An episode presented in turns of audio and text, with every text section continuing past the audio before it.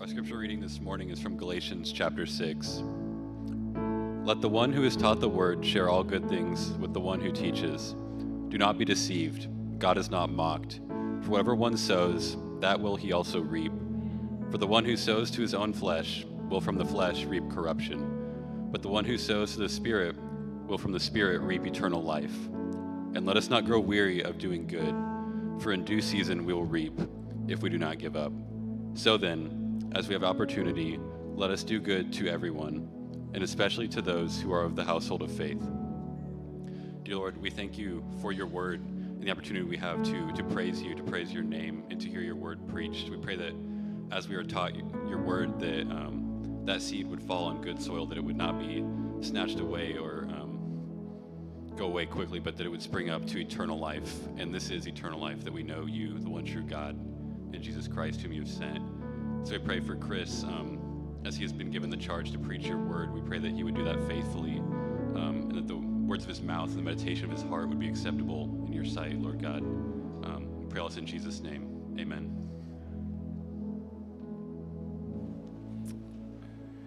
Amen. Well, good morning, church. Um, we are diving into the book of Numbers, chapter 22, but um, this verse just kept coming to my heart uh, this week out of James chapter 1. Consider it pure joy when you face trials of many kinds, because the testing of your faith develops perseverance or endurance. And perseverance must finish its work so that you can be mature and complete, not lacking in anything. And, and we see this verse just being played out through our world, being played out through the book of Exodus, where a group of people are rescued from slavery and, and walking in the ways of the Lord, and yet they, they sin and they fall short, and, and they hunger and they grumble and they thirst and they complain, and, and their leaders fall, and all these sort of things are happening in the people of um, Israel, and yet some of them continue faithful. Joshua and Caleb they spy out the land and remain faithful to the Lord. Just want to encourage you to have endurance. Right, the definition of endurance, I wrote it down as the ability to walk through difficult circumstances without wavering. Walking through difficult circumstances without losing our trust in the Lord. You know, a few weeks ago, we had this prayer uh, Lord, help us to glorify Him, to know the truth and live it. That's still our prayer. Our prayer is still to walk in the ways. Just as the Israelites are learning through this process, they're learning how to walk with the Lord. And sometimes the attacks from the enemy don't even come from inside. Sometimes they come from the outside. We're going to see in our story here in Numbers 22 that the attacks, the Israelites aren't even going to know about the attacks that are going on around them until later on in the story because the king of Moab is going to begin to attack the people of Israel in a very unique way. So we're going to pick up in Numbers chapter 22. It says, Then the people of Israel set out and camped by the plains of Moab beyond the Jordan at Jericho. So the people, remember, had to go around the land of Edom, and now they're traveling towards Jericho, right? So I want to show you a map once again of kind of where they're traveling. If you remember last week, we had to take this route down around Edom and then they're heading up, and they are right, you see where Jericho is in the middle, and there's a little kind of valley that's not little, because there's a lot of people there, but a valley that's there before Jericho that the people of Israel are in. Now, you'll notice that they're kind of in between a couple different nations, right?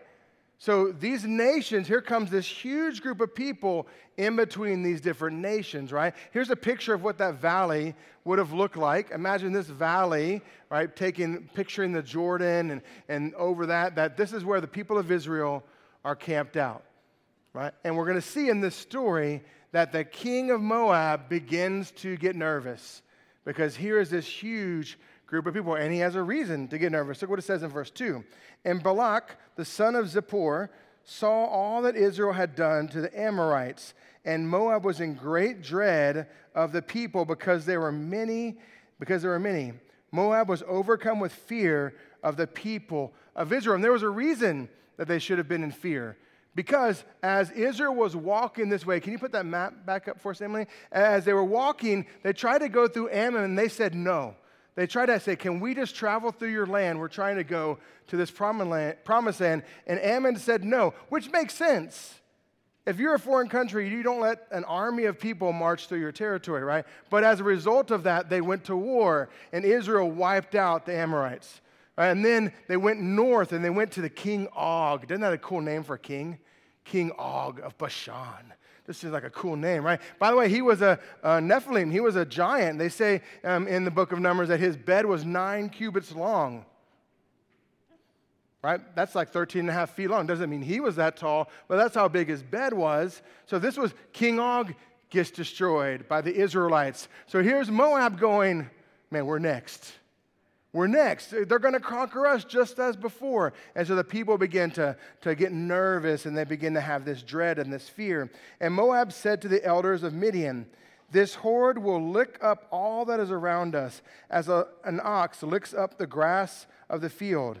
So Balak, son of Zippor, who was the king of Moab at that time, sent messengers to Balaam, the son of Beor, at Pethor. So he's going to send out a delegation to talk to Balaam and invite him back. Now, Balaam is this sort of um, seer, sorcerer, prophet kind of guy. The Bible never calls him a prophet, but that's out there, a famous person. And what's interesting about this, you know how I like to nerd out about archaeology, right? And so, did you know that there is this inscription on a wall that they found in Jordan that actually has the name of Balaam, son of Beor, on their wall? Talking about this story and talking about this seer or sorcerer. It's called, I think it's called KAI 312. It was discovered in 1967 in Jordan, and it talks about this character that's in the Bible. Now, this is just unheard of to see this like seemingly minor character in the Bible in Numbers 22 actually found in archaeological record. It's almost like the Bible's true. Isn't that crazy? It's almost like the Bible, the more they dig up, the more they're going to find that the Bible is a historical document and these things happen. Now, listen, I know what you're thinking. You've heard of Balaam before, and there's a donkey that's going to talk. Is this real? Right? You're thinking, is this real? A donkey talks? I mean, I watched Shrek, right? That documentary, and it talks in there, but I'm just kidding. It's not a documentary, all right? But do donkeys really talk? No, it's got to be a myth. It's got to be a story that's out there. It's not really true. But we have historical evidence, archaeological evidence, hard because it's on a rock, evidence that Balaam is real.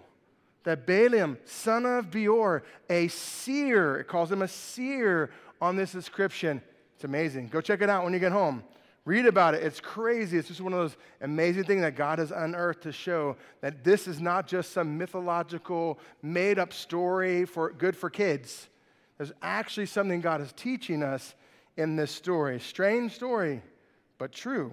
Right? So then it goes on, right? And so they, they begin to want to get Balaam, son of Beor, at Pethor. By the way, Pethor is like 400 and something miles north of Moab. So this is quite the effort to get Balaam to come down to do this, which is near the river in the land of the people of Amaw, and to call him, saying, Behold, a people has come out of Egypt.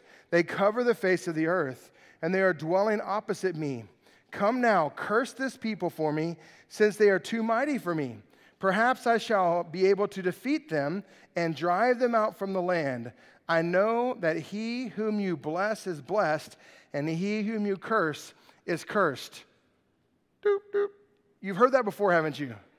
The whomever you curse will be cursed, and whoever you bless will be blessed. We've heard that before. If you remember back to Genesis chapter 12, this was the promise God gave to Abraham right? In, in Genesis 12, 3, he told him, Whoever blesses you, I will bless, and whoever curses you, I will curse. And then later on in chapter 27, verse 29, it actually says that Isaac, remember when, you know, red, hairy armed, smells like his brother, Jacob got the blessing?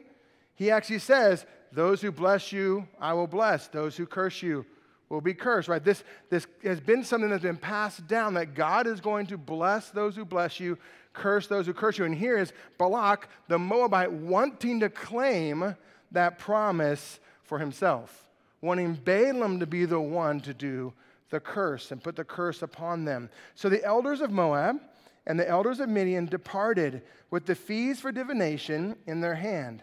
And they came to Balaam and gave him Balak's message and said to and he said to them, Lodge here tonight and I will bring back word to you as the Lord speaks to me. And it says, this is a really weird verse because here comes Balak's examples, right? The, the governors, the princes, these different people to talk to him.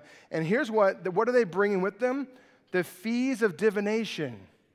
So he's known as a seer, but also like divination, sorcery, magic. There's something around Balaam and that kind of idea, this fee. They're buying a curse from him. Yet, what does Balaam say? I'm going to go and ask the Lord, all caps, Yahweh, what I should do. So we have this follower of Yahweh that still practices the dark arts and divination and sorcery. Like, I think of this as that lukewarm idea of like, yes, what does God want me to do? But I also have my foot dabbling in the things of the world to make a little money on the side to perform curse. So he's going to go ask the Lord what he should do. And the Lord is going to answer him in this story as well. So the princes, let me get where I'm at real quick. Um, so the elders of Moab asked him um, with the fees of divination, and they stayed there. And then it says, So the prophets or the princes of Moab stayed with Balaam. And God came to Balaam and said, Who are these men with you? And Balaam said to God, Balak the son of Zippor, king of Moab, has sent them to me, saying, Behold, a people has come out of Egypt. It covers the face of the earth. Now come, curse them for me. Perhaps I will be able to fight against them and drive them out. And God said to Balaam, You shall not go with them. You shall not curse the people, for they are blessed. Don't go and curse the people, right? That's God's answer to him. So Balaam rose in the morning and he said to the princes of Balak, Go to your own land, for the Lord has refused to let me go with you. So the princes of Moab rose and went to Balak and said, Balaam refuses to come with us. That would be a great ending to the story. That'd be a great. He heard from the Lord, he rejected them, and it's done. But Balak, he hears the news. Once again, Balak sent princes more in number and more honorable than these. And they came to Balaam and said to him, Thus says Balak, son of Zippor, Let nothing hinder you from coming to me, for I will surely do you great honor, and whatever you say to me, I will do. Come, curse this people for me. Here's what he says Hey, Balaam, I got a blank check for you. You ask for it, you get it. In fact, you see this in his answer to him, right? And he answers him and says, Even if you gave me a house full of silver and gold, I could not go. He knows that this is a bribe, an endless bribe. Just come and curse this people. Now, that would be tempting, wouldn't it? Let's be honest. If, if someone came to you and said, Hey, I'm going to give you a credit card that you never have to pay off, all you have to do is talk bad about this person. Yeah, they're your friend, but man, all your debts figured out, if you have your foot in the world, it's really, really, really tempting. If your thoughts are about money, your thoughts are about possession, then this blank check idea is tempting. Who doesn't want a credit card that you never, have to pay back? Who doesn't want that? Even though it might ruin us because our thoughts and our mind go to things that don't provide eternally. Anyway, but here's the check blank check out there for it, right? And Balaam answered him and said, Though Balak were to give me his house full of silver and gold, I cannot go beyond the command of the Lord my God to do less or more. So you too, please stay here tonight, that I may know what more the Lord will say to me. So why does he go back and ask God again? Okay, if you're a parent, you know what's happening, right? One kid comes to you like, Dad, can I go out with my friends? You're like, no. Mom, can I go? Right. This is what happens in your house. And what's the mom's answer? Did, did you already ask your dad? What did he say? Whatever he said is the answer, right? We see that Balak is going back to God. Why, why is he going back to God? Wanting a different answer. Why do we go back to God? When God clearly gives us a command, clearly tells us something, why do we just keep asking and keep asking, hoping he's going to change his mind, hoping he's going to do it differently? Now, listen, what's happening in this story is, is very, very interesting because God is going to teach us something about this because what he told him earlier, don't even go there. Don't even start thinking about going and cursing the people. But yet, God here is going to start revealing some of this. And look what he says God came to Balaam at night, verse 20, and said to him, If the men have come to call you, rise, go with them, but only do what I tell you. And so Balaam rose in the morning, saddled his donkey, and went with the princes of Moab, but God's anger was kindled. Now, what? Didn't God say you can go? And now God's angry at him for going? What's going on here? And this could seem confusing to us because we're reading it in English. Okay, because if you look at this story in Hebrew, you see there's different words for this going that's, that's happening, right? If you go back to the first part, verse 12, right, he says, Don't go with them, right? He's saying, Don't even go there mentally. It's this idea of don't go physically or mentally. Don't start thinking about it. Don't start running it over in your head. How would this go? Don't start thinking about the riches. Don't we start thinking about those things?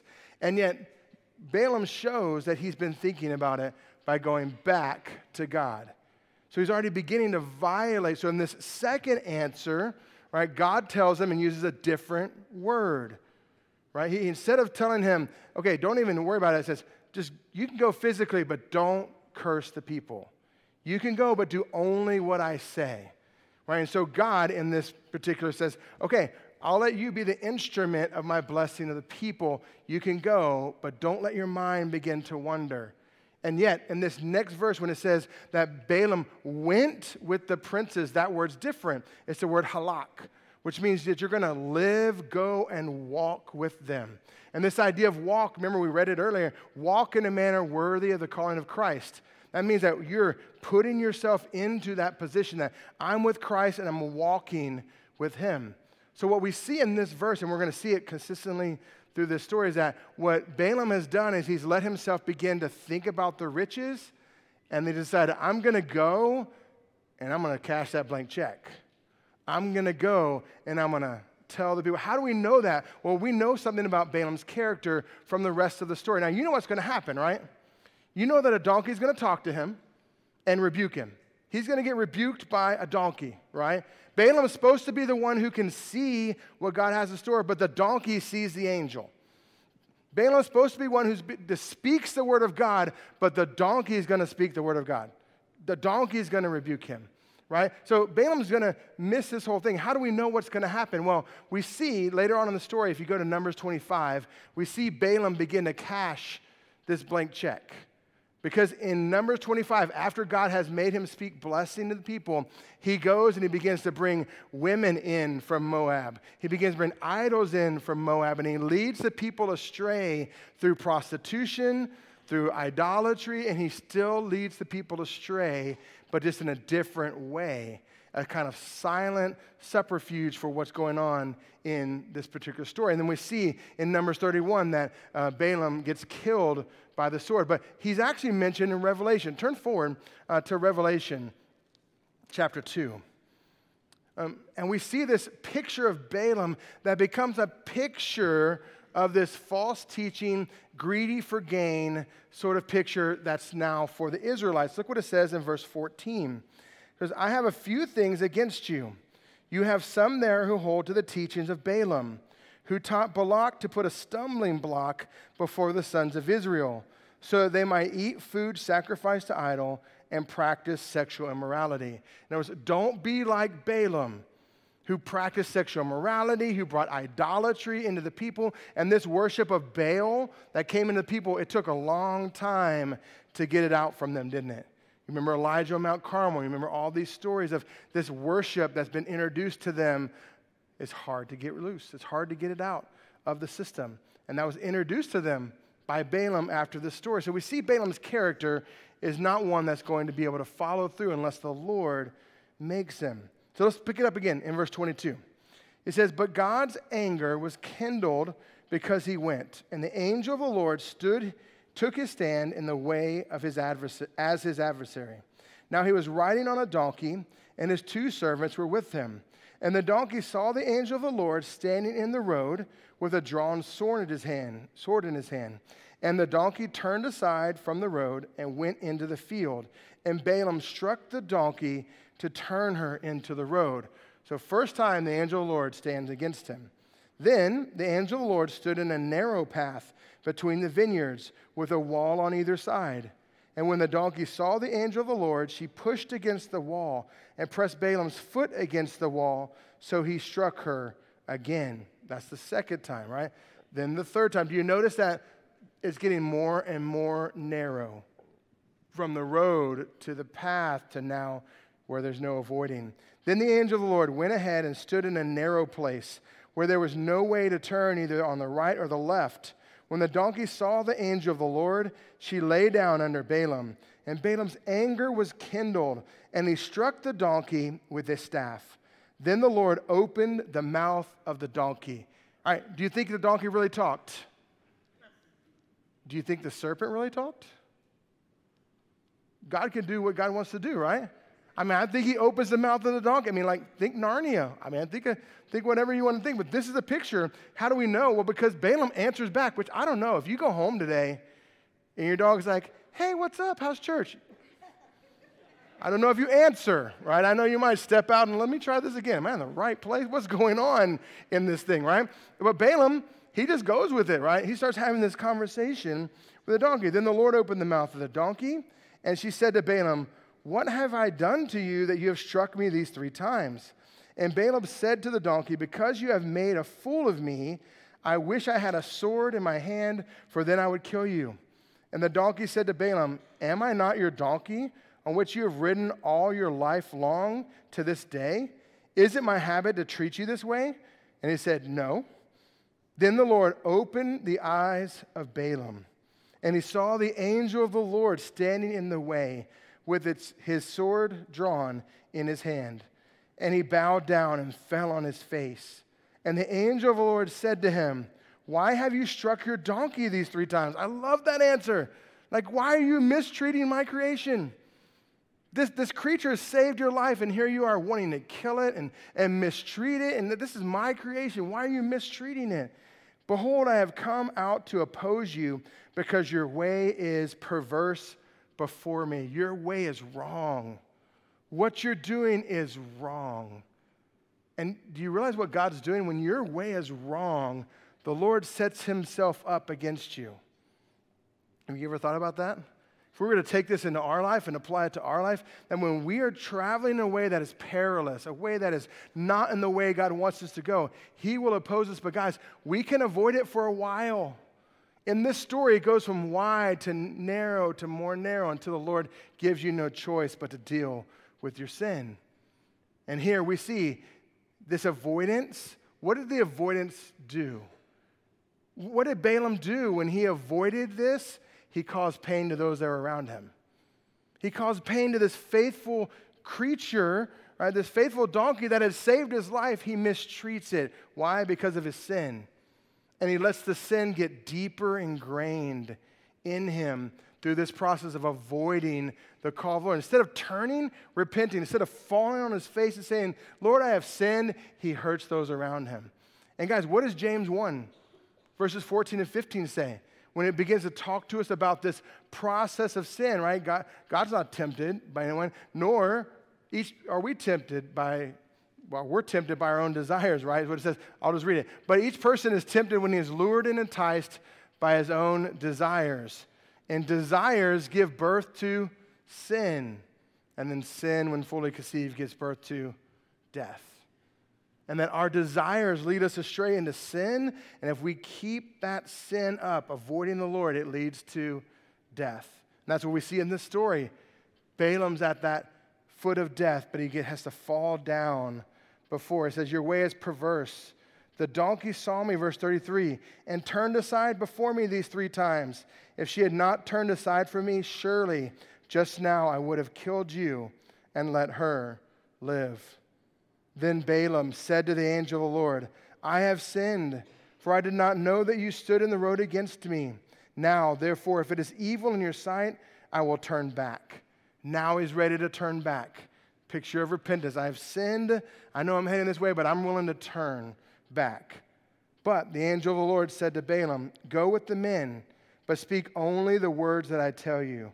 So Balaam went on with the princess of Balak. And we see him go now to be able to speak a blessing instead of a curse. Uh, turn forward to, to 2 Peter with me, real quick, because there's another reference of Balaam in this sort of story that's going on here. Peter begins to point it towards the church that's there. Right? He says this in verse 15. Right? 2 Peter 2 15. says, Forsaking the right way, they have gone astray. So the people he's talking to have gone astray, right?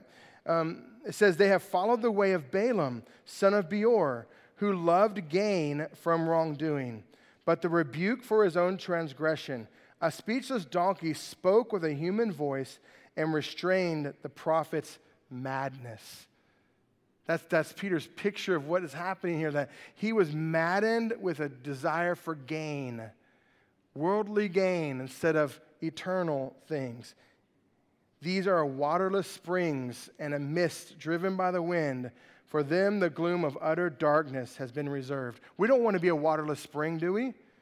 We don't want to have the appearance of life, but not have life. We don't want to be a mist that's just blown away really quickly in the wind, right? We want to have an eternal impact on our community, on those around us. Let's not be like Balaam, having one foot in the world and one foot chasing after the Lord.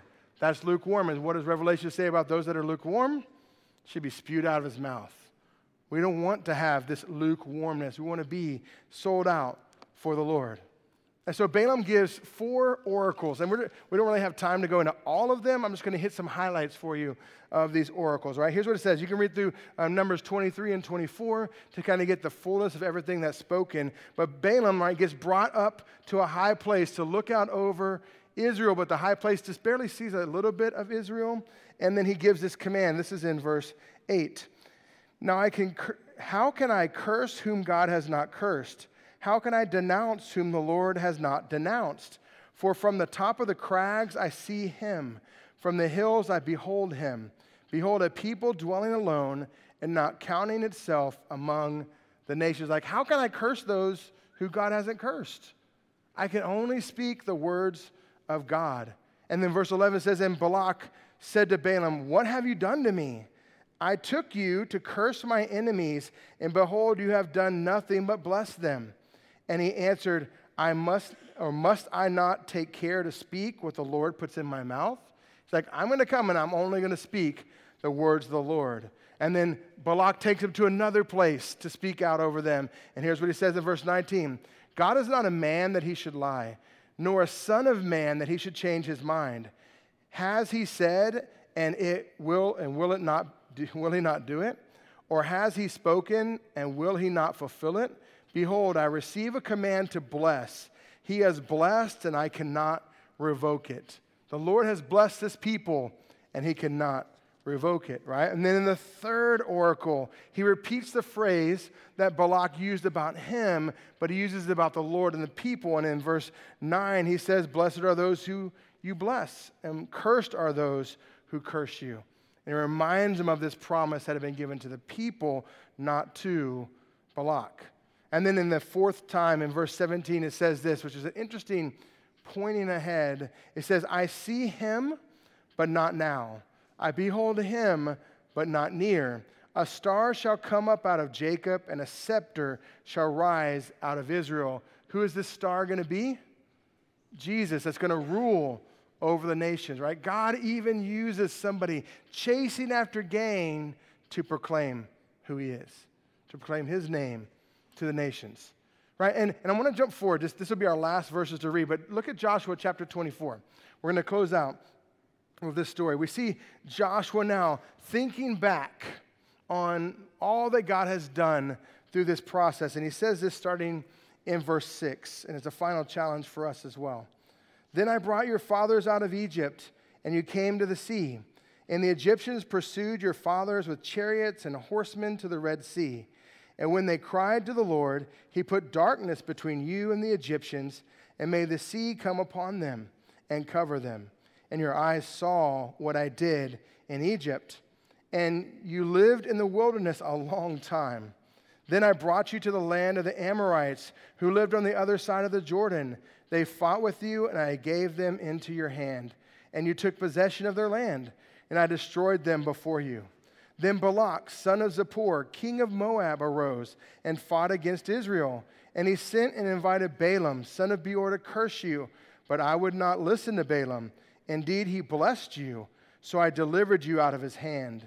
And you went over the Jordan and came to Jericho, and the leaders of Jericho fought against you, and also the Amorites, the Perizzites, the Canaanites, the Hittites, the Girgashites, the Hivites, and the Jebusites. And I gave them into your hand. And I sent the hornet before you, which drove them out before you, the two kings of the Amorites. It was not by your sword or by your bow. I gave you a land on which you had not labored, and cities that you had not built, and you dwell in them. You eat the fruit of vineyards and olive orchards that you did not plant. Now, therefore, fear the Lord and serve him with sincerity and faithfulness. Put away the gods of your fa- that your fathers served beyond the river and in Egypt, and serve the Lord. And if it is evil in your eyes to serve the Lord, choose this day whom you will serve, whether the gods of your fathers that they served in the region beyond the river, or the gods of the Amorites in whose land you dwell. But as for me and my house, we will serve the Lord. So that's the choice before us. Are we going to choose to serve the Lord? Are we going to choose the gain of the world, the sin that entangles us? Or are we going to choose to be faithful and serve Him? I don't know about you, but I'm going to choose to serve the Lord. All right, let's pray. Lord, I thank you that you have brought into my heart the reality of Jesus, that I can know you, that I can devote my life to you. Lord, as for this house, Lord, we will serve the Lord. You are the one true God, and there is no other. So, Lord, we bring you worship and we bring you praise. May everything that we do bring glory to your name. Teach us the truth and help us to live by it in your name. Amen. Hey, Paul.